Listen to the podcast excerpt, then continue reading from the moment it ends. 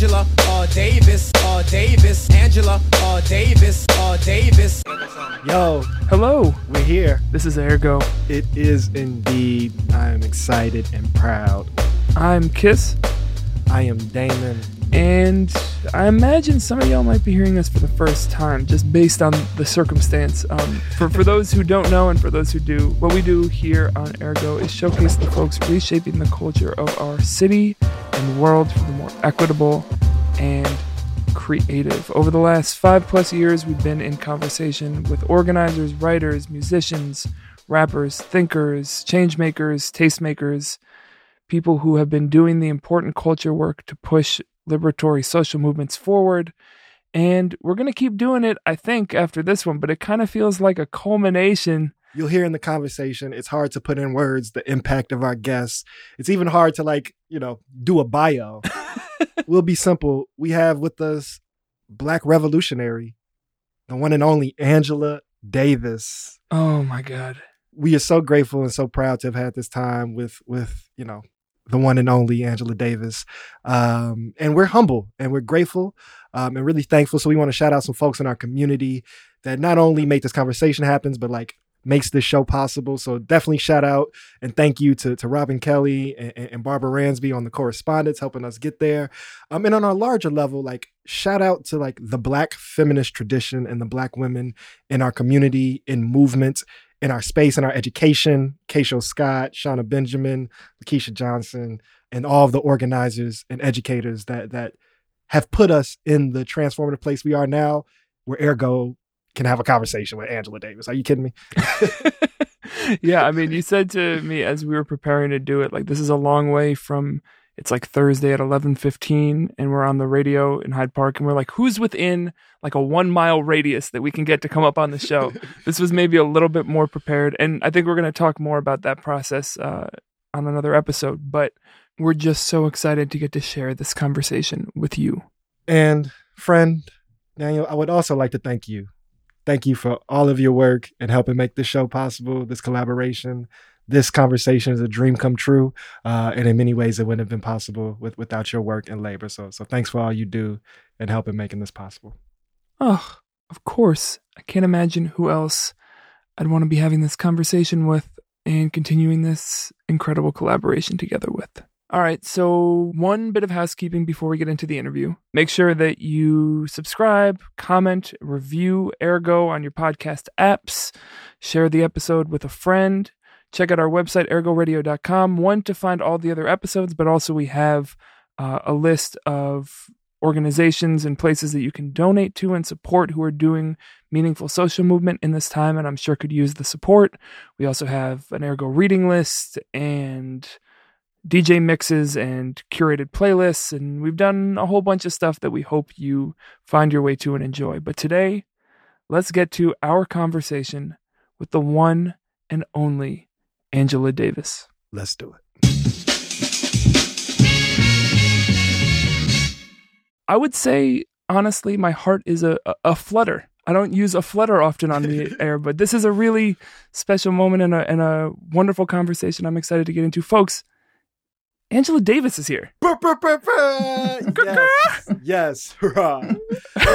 so I know you like just being called Angela, so I'm trying to like resist my Miss Davis and my Miss Angela. I've, I've and been- Dr. Davis doc- and you all know, all, all of the. So one of the tensions we're gonna fight here um, is I want to make it very clear to our audience how significant it is to be in conversation without taking all the time of like fawning over you in the way that I know you you, you don't want to do. Um, so with that, I want to ground. We have a tradition here at Ergo, and we start our conversations with a two part question. Um, and that question is: In this time, and define time however you will. This time could be this hour, this day, this season, or this lifetime. In this time, how is the world treating you, and how are you treating the world? Well, actually, um, I'm doing quite well. First of all, let me thank you for inviting me to participate in this project. Uh, uh, a number of my friends have urged me to do this, so it seems as if you're doing really important work uh, uh, at this time.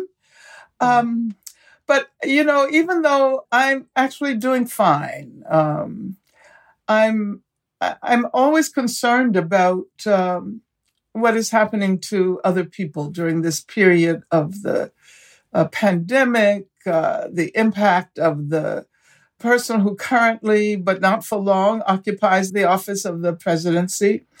So I always like to think of my own well-being in context, uh, mm-hmm. uh, and and I can never actually relish uh, uh, how I'm feeling without thinking about the pain and suffering that so many people in the country, in Chicago, in the world are experiencing. But thank you for asking. yeah. And, and so I, I want to go, as we're talking about this time, like within the last year or so, we're so excited to, to have you to be able to process this transformational um, and really turbulent, but I think opportune moment that we've been in coming out of Uprising, coming with now a new popularization of radical politics, of abolition, of abolition feminism. Uh, I want to go to a very specific moment because, you know, Angela, you mean so much to me personally. Uh, mm-hmm. you, you, know, you the first assignment I got when I got to college uh, was to was from Professor Lakeisha Johnson, who made me watch an Angela Davis speech in my neo soul feminism intro freshman class. Uh, wow. And so from that moment, uh, but you have been a part and a leader in a tradition that has changed my life, and I want to ground that to to understand a little bit of your humanity, uh, because with how important you are, there was one image that brought tears to my eyes, and that was this summer in Oakland during the midst of uprising, you in the car with thousands of people surrounding you, fist in the air.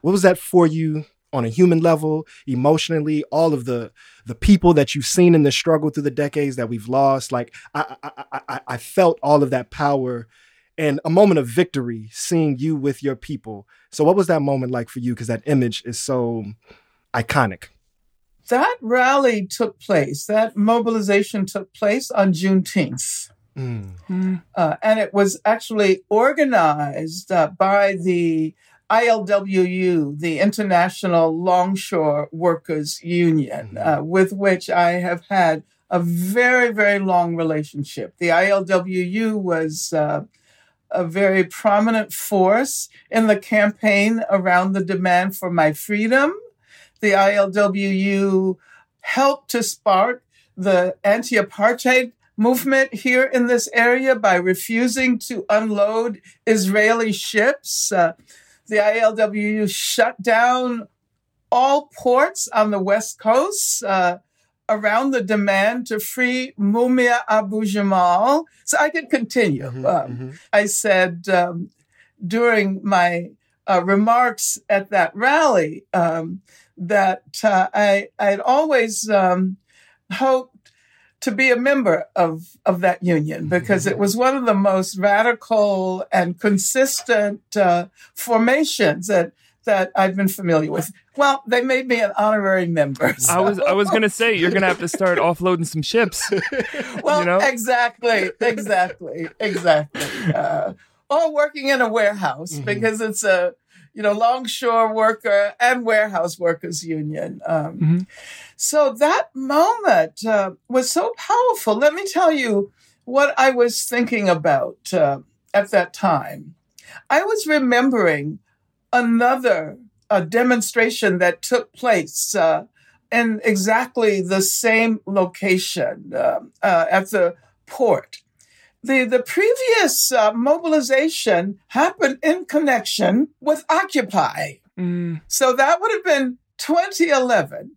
And I can remember seeing the faces of so many people with whom I've worked over the last decades. Uh, and many of the older participants, uh, people around my age, uh, were so excited and were saying, uh, this is it we've made it. The revolution has come. This was in 2011, right? Narr- narrator voice. It didn't. exactly. Exactly. So in 2020, when that mobilization happened, I said that we were about nine years too early. Uh, uh, this is the moment that mm. launches uh, a radical change in this country. But it was so powerful. And uh, I'm so happy I had the opportunity, even under the conditions of, of, of uh, COVID 19, uh, to be present and to witness that collective imagination and that collective spirit. Mm. Wow. I mean, this the the metaphor we we over prepare for this conversation. I just want to put that we have like five hours of con- of questions, and we know we only have an hour of your time. But one of the metaphors is grounded in um an important other movement figure that that also really helped shape the consciousness of this show, and that and that's Grace Lee Boggs and Jimmy Boggs. Um, and and and they had this tradition of young activists, young movement builders coming into their living room and sitting at their feet. Um, and that's kind of what I like proverbially feel. I feel like I'm in your living room and at your feet. Um, and so this show for the last five years as, as movement participants and documentarians, we've been trying to build this archive and ask these questions. Um, and there's one question I've asked my, my elders and my leaders, I've asked Barbara, I've asked Robin, that I would really love to get your perspective on because even the way you just answered that question, I think your experience really transcends time, right? And so you could put 2011 in conversation with 2020 and conversation with 1972. And it's about movement and the way in which it has been a struggle to sustain. And it feels like the Black liberation movement, Black liberation as a tradition, which I name as my spiritual tradition, has had like three big attacks on it. Obviously, the repression of the nation state, fascism uh, that you are you know your experience so clearly speaks to. Um secondly which we talk also a lot about is co-optation right? And like the democratic party and like liberals kind of like getting in the way or people selling out. But then there's like a third leg to that stool um, and i think it's internal conflict and schism and trauma and harm and and struggles for accountability. Um, and i read conflicts about like the Scottsboro case in the 30s that mirror things I, I heard in, in Black Lives Matter space in 2016. And that's really disheartening for me because it feels like we have so many lessons about fascism and about liberal co-optation. But I would really love your perspective, your observations, your patterns of the ways in which internal conflict and, and schism within our liberatory spaces actually disrupt our capacity to build liberatory movement. And if you've learned any mm-hmm. like tactics. Anything we can just bring back to the to the meeting. mm-hmm, mm-hmm. Well, I think I'm probably going to respond to that question um, a bit differently. Um, Feel free. from uh, your expectations. Of course. Um, uh, because, I mean, I, I guess I, I, I want to start by saying that uh, not all conflict is bad.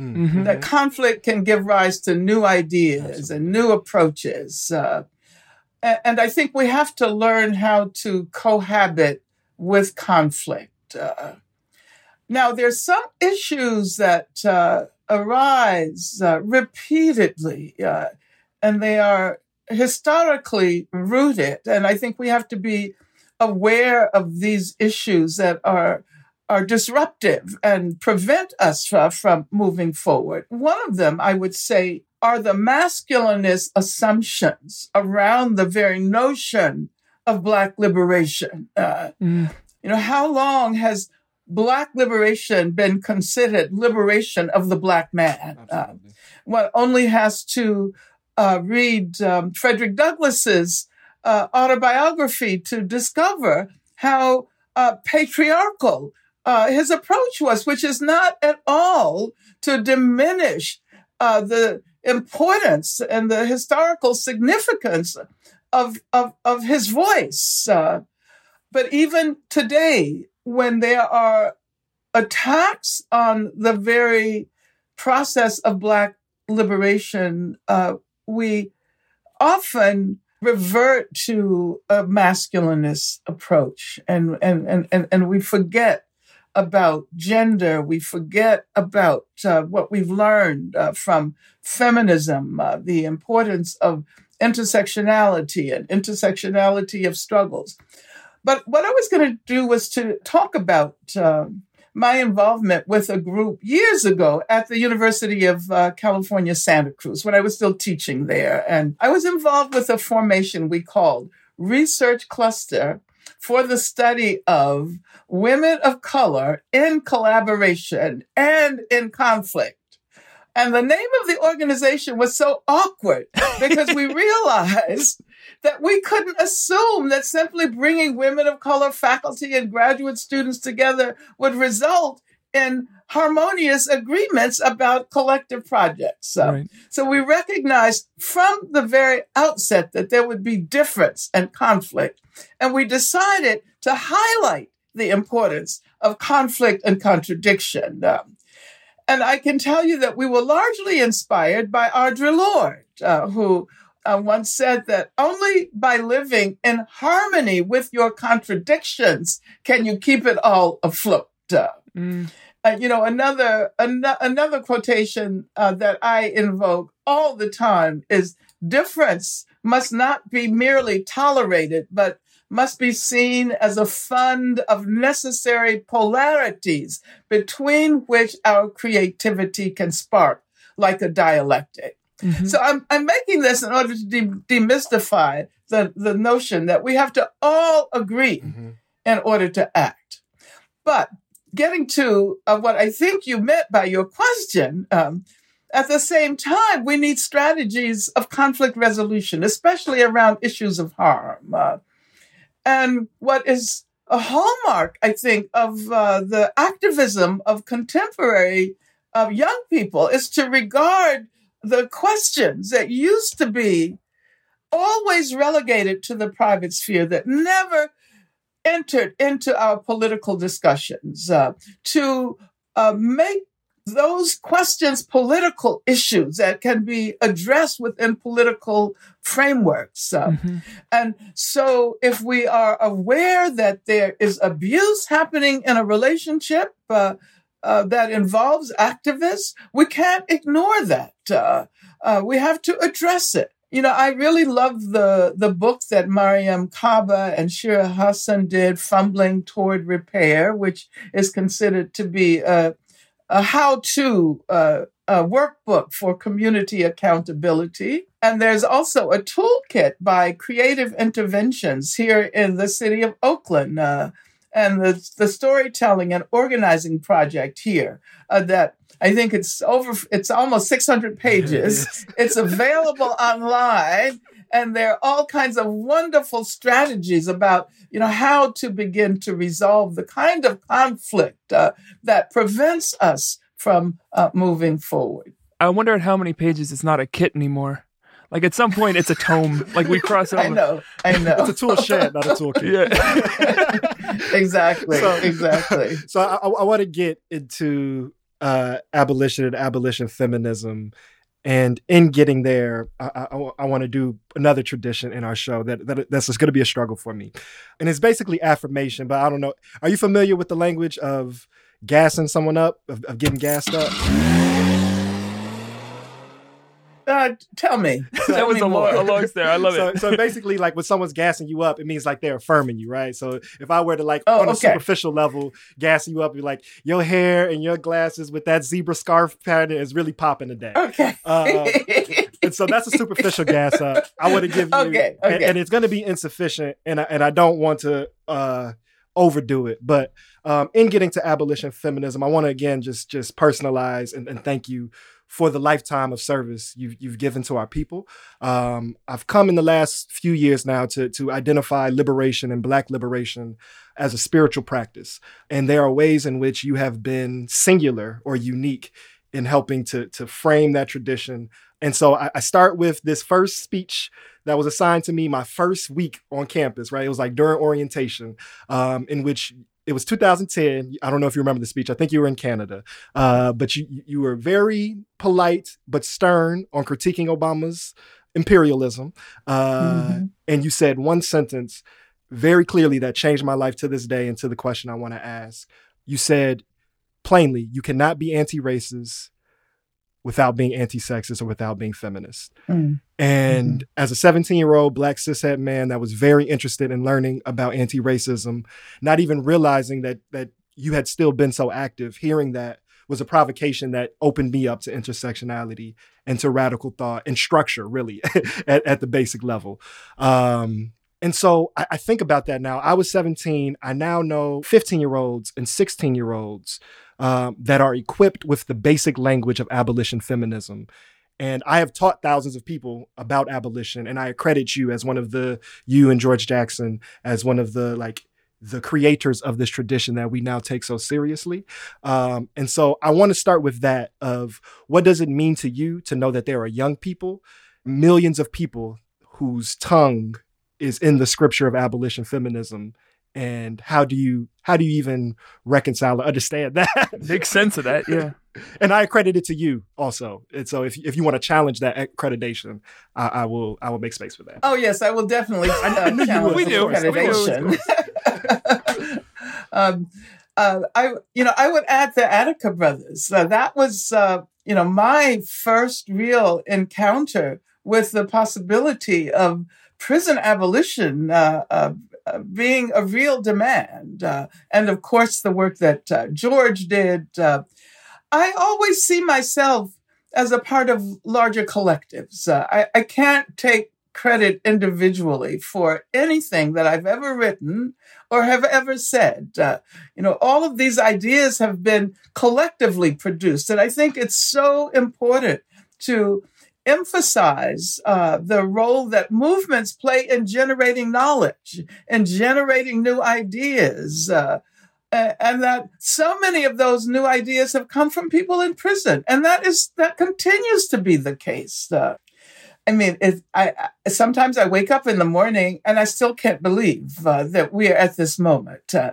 because many of us who've been talking about abolition for decades now have imagined it in the far future and have imagined that we would never really experience a moment uh, when it is a part of um, public discourse. Uh, Mm. but of course, that is what we were struggling for. Although, I guess I should say that I have to learn something from myself. Um, because you got to, we, uh, all, we all have our, We, we all learned something from it. You got to add to the list, yeah. you're missing out I, I want to reference you to angela davis she's really said some really cool shit over the years No, you know, because I have said so many times, I don't know how many times I've emphasized the fact that we can never effectively predict when change is going to happen. But we have to organize and uh, engage in the kind of activism uh, that um, convinces us that it's possible that these changes are going to happen tomorrow, Mm. even though there are no guarantees. I, I like Stuart Hall's notion of no guarantees, but we still have to act as if it were possible to change the world. Uh, and so, therefore, in not believing that we would ever experience the popularization of abolitionist activism, abolition feminism, we were not really taking ourselves seriously. And we were not really believing that we could be the source of change. And I think that that is what this period demonstrates to us more than anything else.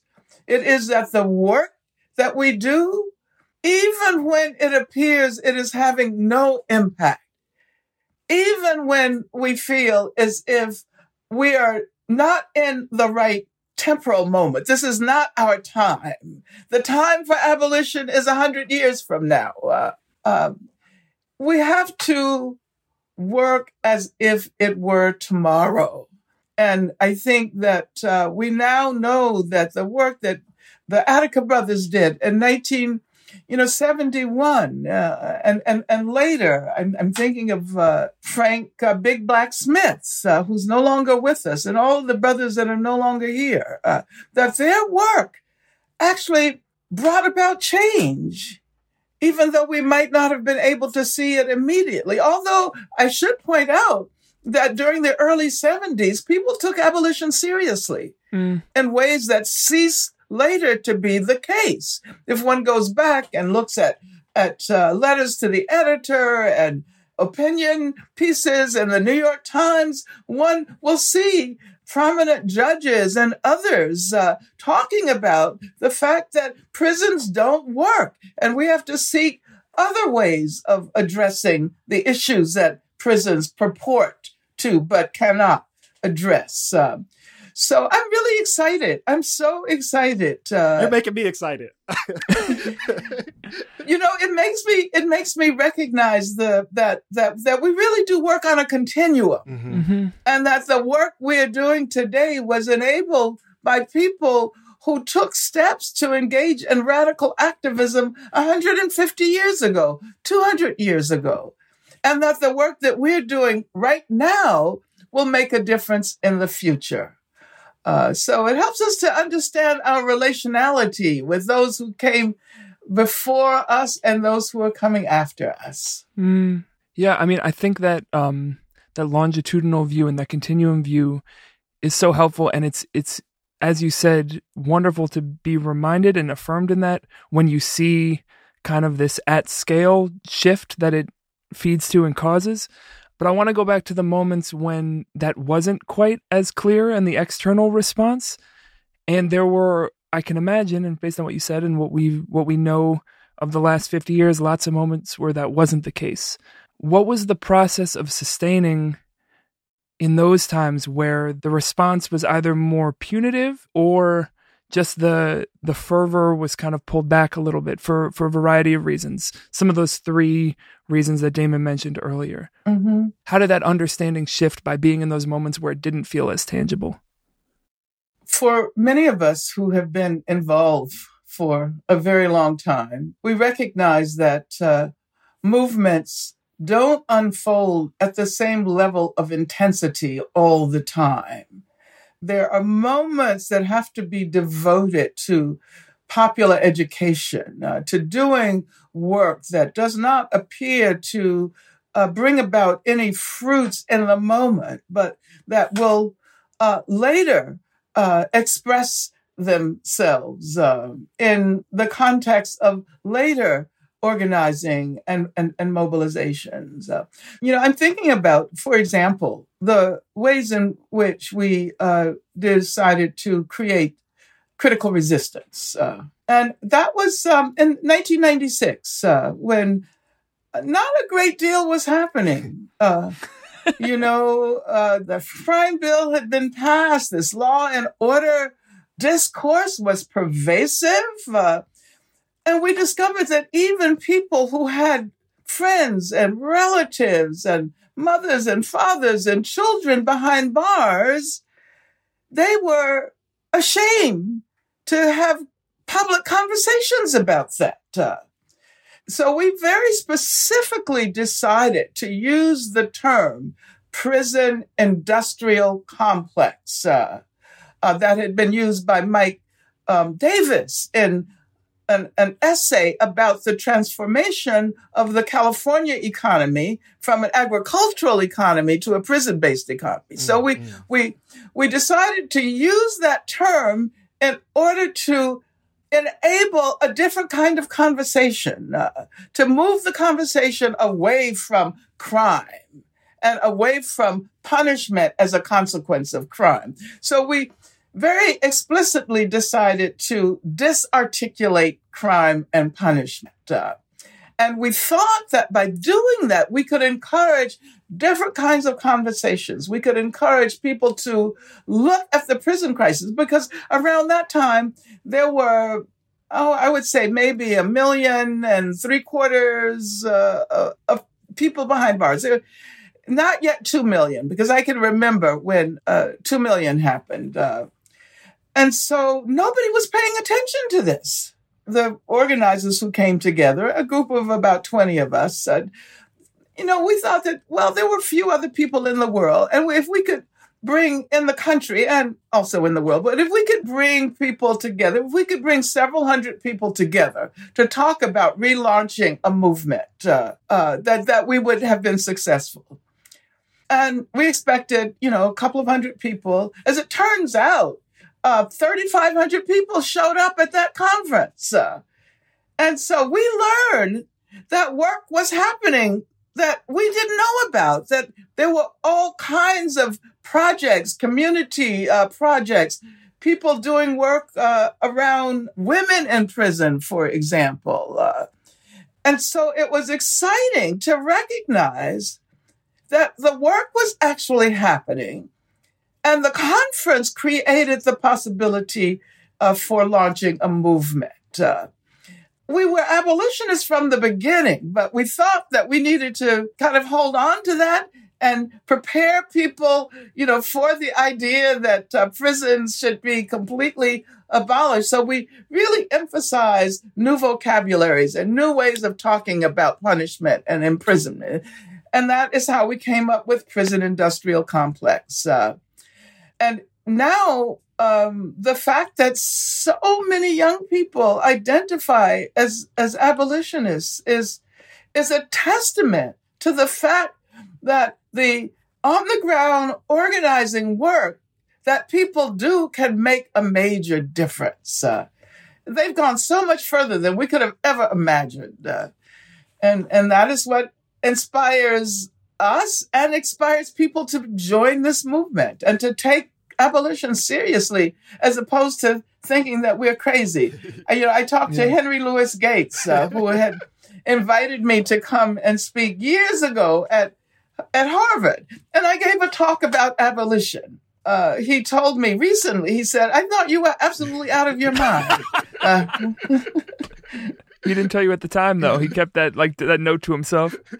Well, he he he was, I think, uh, uh, I think he, he thought it at the time, but he didn't come right out and say it in that way. Uh, he was uh-huh. a little more diplomatic mm-hmm. then. Uh, um, and then, of course, he was arrested, mm, right? and and and got to to think about that. Of course, I don't think uh, one should have to be arrested in order to uh, recognize how important uh, abolition is. Uh, but yeah, it's this is a very exciting moment, uh, and it's exciting because we got to witness when we saw the response to uh, the murders of George Floyd and Breonna Taylor.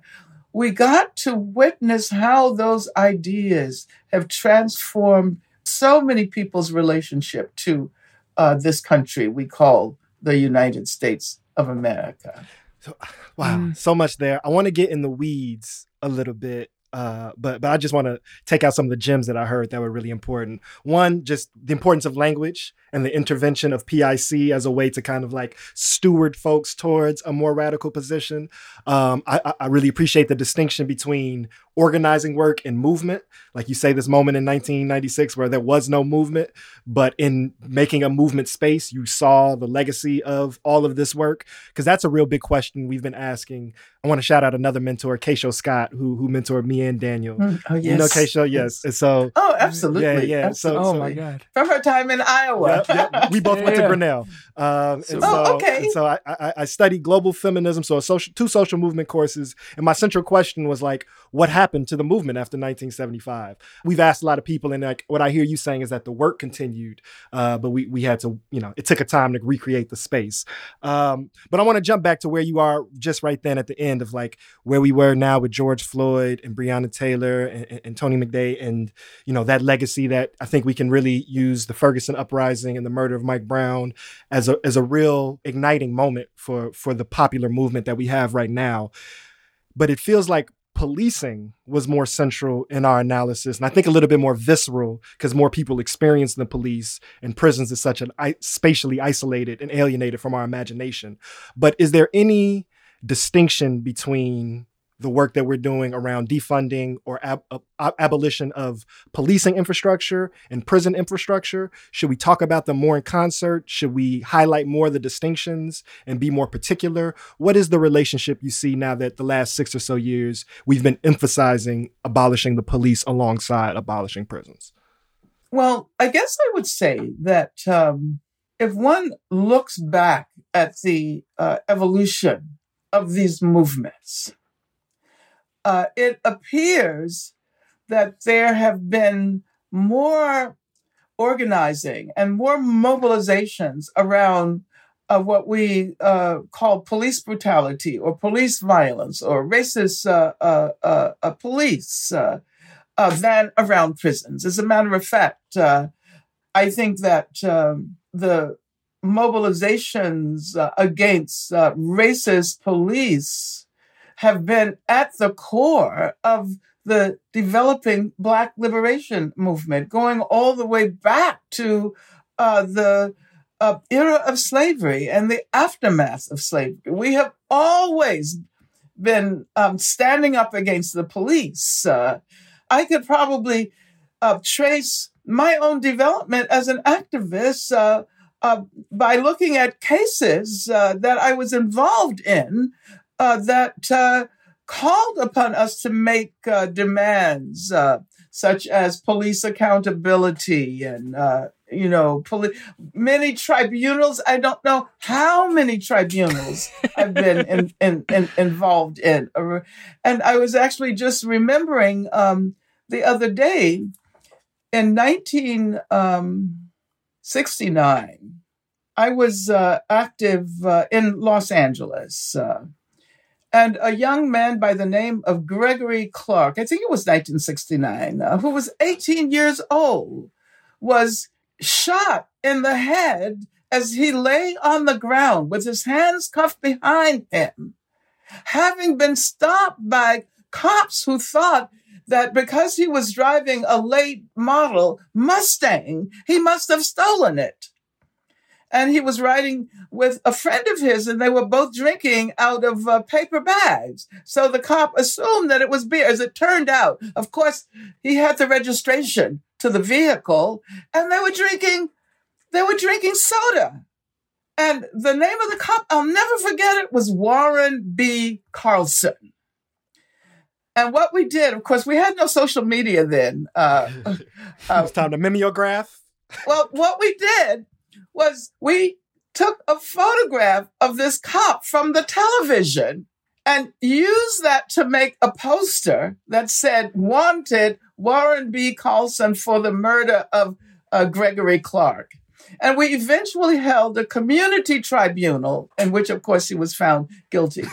But yeah, I mean, big, big, surprise on the outcome there. Yeah. yeah, exactly, exactly. So, but the point I'm making is that the work against police violence has been the most explicit dimension of the struggle for Black liberation as long as that movement has existed. Uh, so that um, taking on the question of the prison, which of course uh, was um, much less uh, uh, public. Uh, prisons, uh, although they abound, they are usually hidden. Uh, and we needed to figure out a way to make that more visible.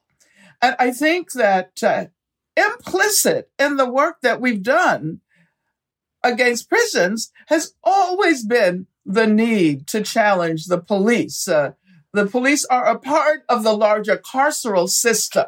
So that what we are witnessing now, I think, are explicit uh, uh, developments that uh, think very seriously about what it might mean to abolish uh, uh, these forces that rely on violence to produce safety and security in our communities.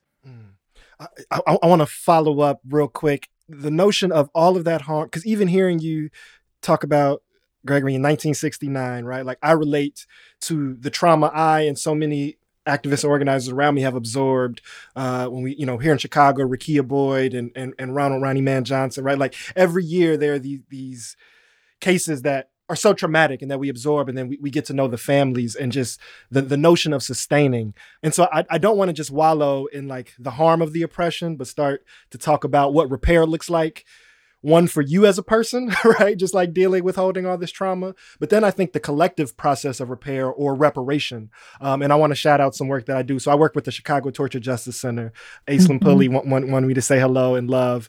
Uh, oh, and so, yeah, yeah. Know, She's amazing. She's amazing. She certainly is. And so, you know, I work with survivors of, of police torture here in Chicago that got the first ordinance of any type of reparations of state violence against black people in the United States.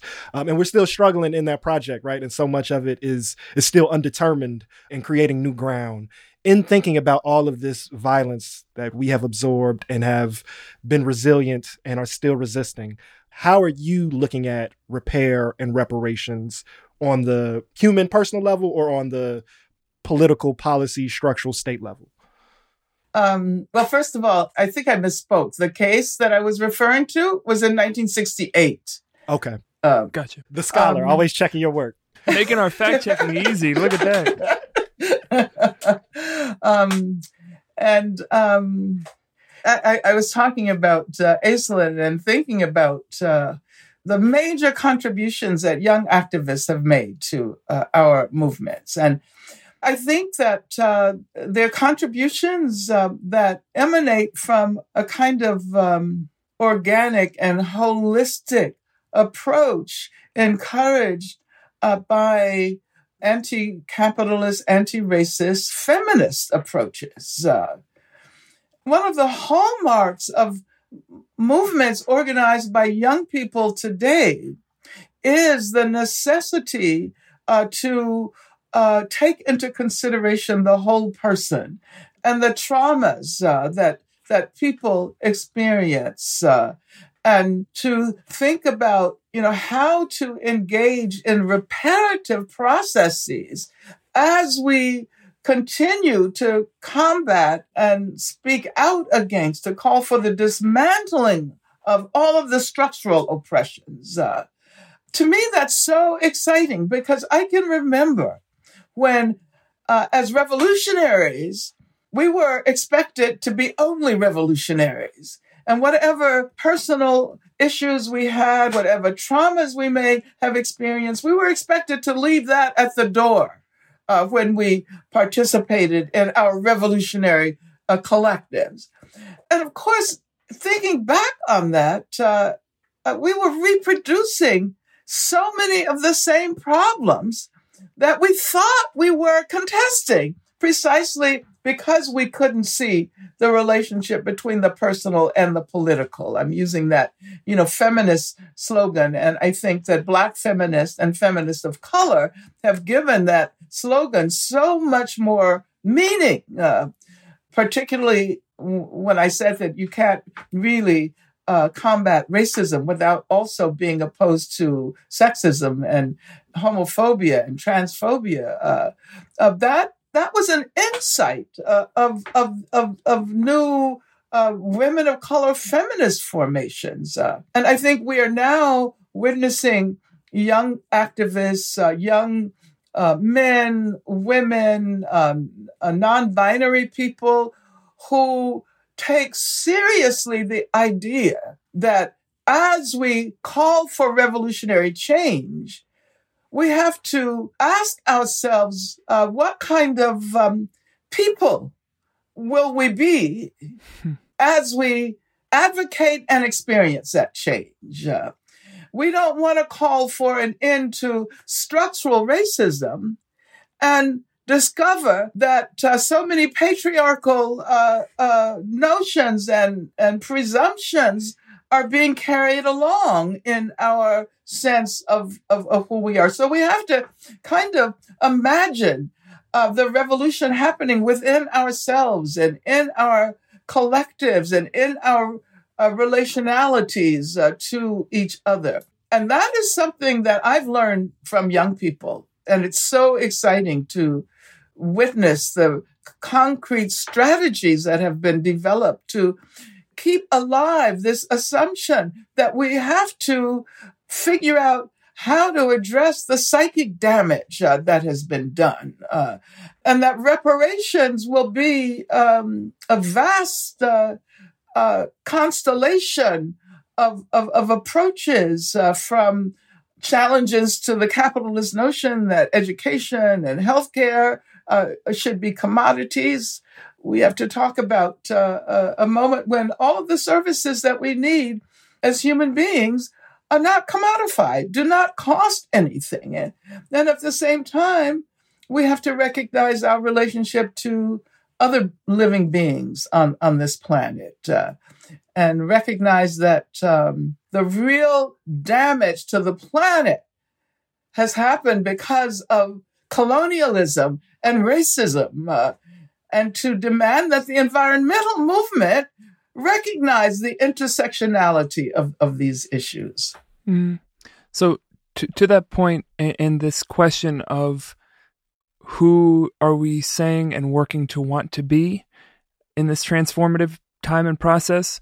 Um, one of the things that's emerged for us through so many of these conversations, and it goes to what you were saying about this continuum, um, but is that this process is not linear, right? So there have been moments of what we like to say, like people have been in the future before.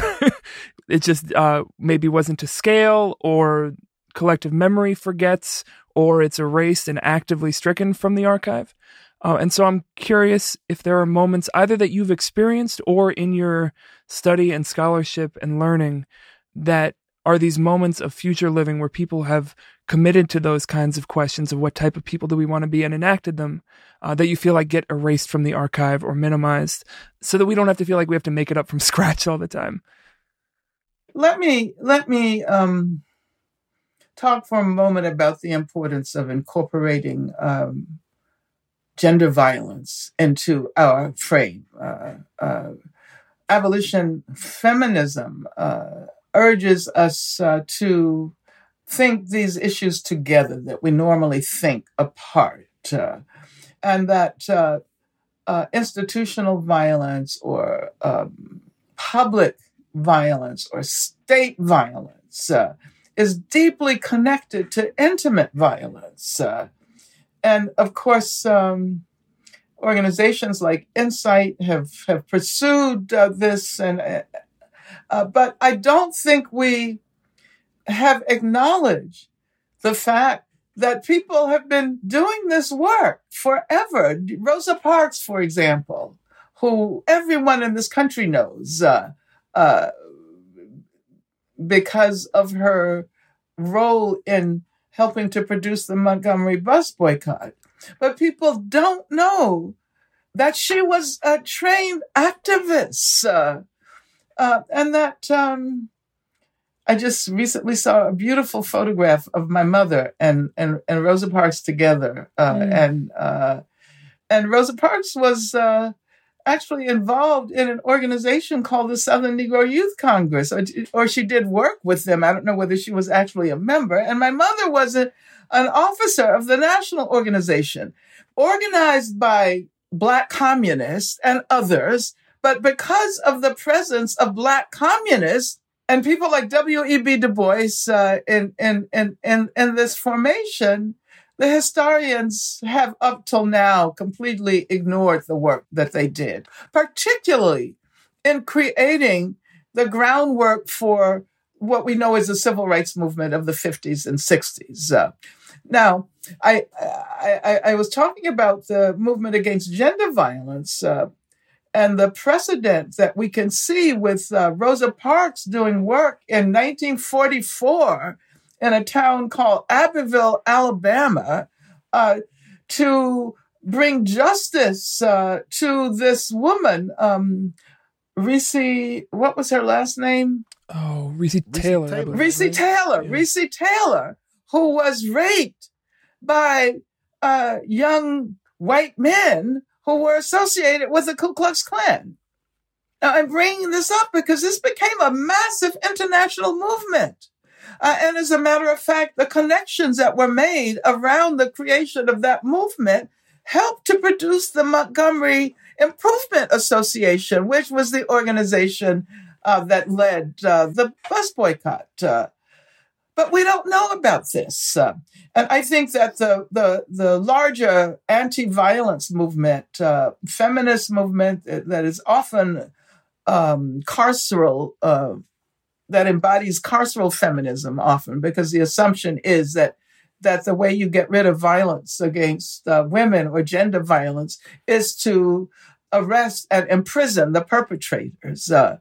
The mainstream anti-violence movement could learn a great deal about the structural character of gender violence, just as we are now emphasizing the structural dimension of racism uh, sexism is also structural. I, I, I, think the representation of of uh, Rosa Parks as uh, having helped to um, uh, generate activity that is associated with what we now consider to be the movement against violence against women uh, is so important. But you know, we only learn to look for these things when we develop insights in the present. Uh, Uh, our position in the present dictates what we look for in the past and how we understand uh, the past. So during another era, there may not have been as much resonance uh, as there is now. So thank so thank you so much. I know we we got to go with your time, so I, I, I want to wrap up. Um, I want to offer you the opportunity to to end in some communal affirmations. Uh, first, just for our audience, some things we were going to ask about that we're not going to be able to get to. This is our segment we call "If We Had a Little More Time." If we had a little more time. If we had a little bit more time, I would love to get your perspective on like the nonprofit industrial complex tension and contradiction. Um, another thing that came up is you don't have to answer it, just for your curiosity. We're just Okay, throwing it I out do want to say, I do want to say something briefly Okay. in response to it. Okay, Uh, and then another one, and I'll just do the second one. Um, from a like a, a, a holistic feminist place in the Let Us Breathe collective, we have space agreements, and one of them is we agree to struggle against racism, sexism, classism. And we list a bunch of oppressive systems. Um, and I started getting a holistic, feminist-driven rejection of the notion of struggle, which was like really a challenge for me. And I, I would have loved to get a little bit about people rejecting the word struggle from like a very fluid, almost emergent strategy type of, of framework. Um, so those were two of the big mhm. ones I had in terms of if we had more time. I wish we had more time and shit. Did you want to say something? okay. Yeah, if you want to pick one, throw. I know we're just throwing it at you and then and then moving Okay, on, but I'll yeah. just say something very briefly. Okay, Um, Sure. the question of the nonprofit industrial complex is so important uh, uh, because we haven't really, in this conversation, I haven't really emphasized the importance of an anti-capitalist consciousness Absolutely. in the way I should have. Uh, uh, and, You've and- done it on record. and- okay, uh, but you know, sometimes we have to be explicit uh, uh, that that when we talk about standing up against the structural and institutional forms of racism. Uh, that is very much related to capitalism. Uh, those structures and institutions are capitalist structures and institutions. Uh, and racial capitalism, the term that uh, Cedric Robinson often uh, is so is so important to emphasize uh, the globality of these issues uh, and the fact that it's not simply in the US that we're challenging racism. It's everywhere in the world that has been affected by colonialism and slavery. And that means literally everywhere on the planet. Uh, so the impact of the non-profit industrial complex is an example of the contradictory terrain that we try to negotiate. Uh, and we challenge capitalism, and at the same time, we recognize that we inhabit uh, uh, the terrain of capitalism. Uh, and that is one of those contradictions that will be with us until we um, succeed in bringing down capitalism. Uh, and the nonprofit industrial complex, the foundations, uh, they uh, reiterate and reproduce uh, capitalist relations. Uh, uh, I have a lot know, more that I I can know. say about uh, about that. Uh, you know, in- including the fact that I that my lifetime as an activist uh, extends um, to a period before the foundations were so Mm. central. And I'll I'll just tell you. Sometimes I mention this uh, when I was active in Los Angeles SNCC, and um, SNCC and uh, the Black Panther Party. Well, anyway, I, I won't talk about all of that. I'll just point out that that Rap Brown was arrested, right? Uh, and his bail was a hundred thousand dollars. We raised one hundred thousand dollars uh, by going door to door uh, with ten cans. Uh, so we got mostly coins, but some, you know, some bills as well.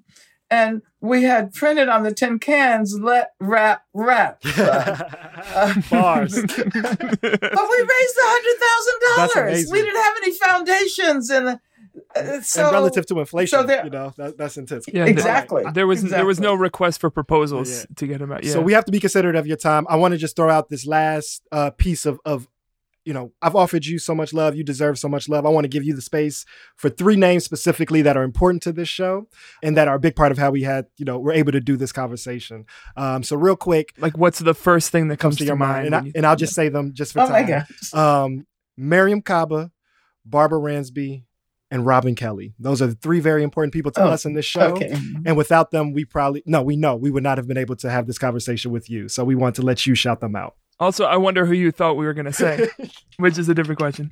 Uh, well, you know, there were a lot of people that uh, that you could have said, but I think you chose three really amazing um, participants in our movement. And Mariame Kaba, she is, um, I would say, um, passionate, uh, creative, uh, uh, and pioneering. I don't know if that's a masculinist uh, term, but uh, she has she has created new terrain for us. Let me put it that way.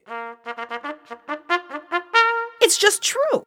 Barbara Ransby is someone I've known since she was a graduate student uh, at uh, uh, the University of Michigan.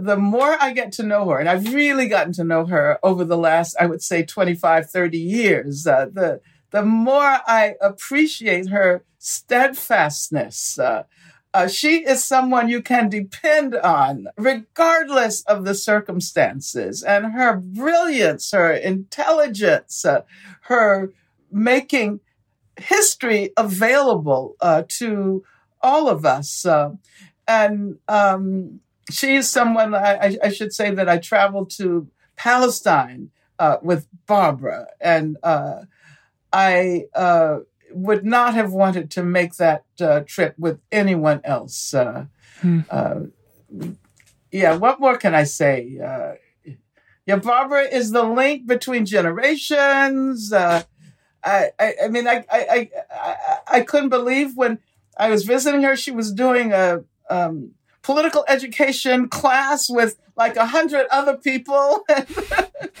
but I could, I could continue. Uh, and Robin, okay, Robin um, is someone I have known since shortly after he finished his dissertation. Uh, Which became Hammer and Hoe, correct? which uh, big was Hammer and Hoe, absolutely. Which your mother was referenced in. and yes, he interviewed my mother uh, uh, for that book. Uh, so I, I I feel a connection with Robin uh, because of the ways in which he has uh, made, uh, I would say, the aesthetic dimension central to our struggles. The whole eh, the whole notion of freedom dreams, uh, uh, the part that artists and musicians, uh, he his biography of Monk uh, set the standards uh, uh, for uh, all biographies to come uh, uh, when it comes to jazz musicians, and I I love all of them, and you know, thank you for evoking their names. We thought that'd be a good, and we're, we're, and we're gonna send them to it, send that to them also, just so that they can have a little bit of warmth. You know, So- good. thank you so much for being so gracious with your time, for going over with us. Um, thank you for your knowledge and, and sharing your wisdom. And thank you for this lifetime of, sh- of struggle and, and this commitment that you've had to all people and, and Black people. Um, you have changed so many lives. You have changed my life. You are a high priestess in my spiritual tradition. Um, and I want to bring in all the folks that made this possible Black Lives Matter Chicago, um, Assata's Daughters, BYP 100, the Alliance, Brave Space Alliance, and uh, the Chicago Torture Justice Center, and obviously my political home, the Let Us Breathe Collective. Without that community, this conversation wouldn't be possible. And you weren't just talking to us, you were talking to all of them, and we love you so much. thank you, Thank thank you. you, thank you. And uh, I guess we'll be back with another. ep- I can't really. can't I think this. we'll We're probably we'll just gonna have to hang it. We'll our hang it up. after this. Yeah. Thank you so much. Uh, and yeah, Much love to the people. peace.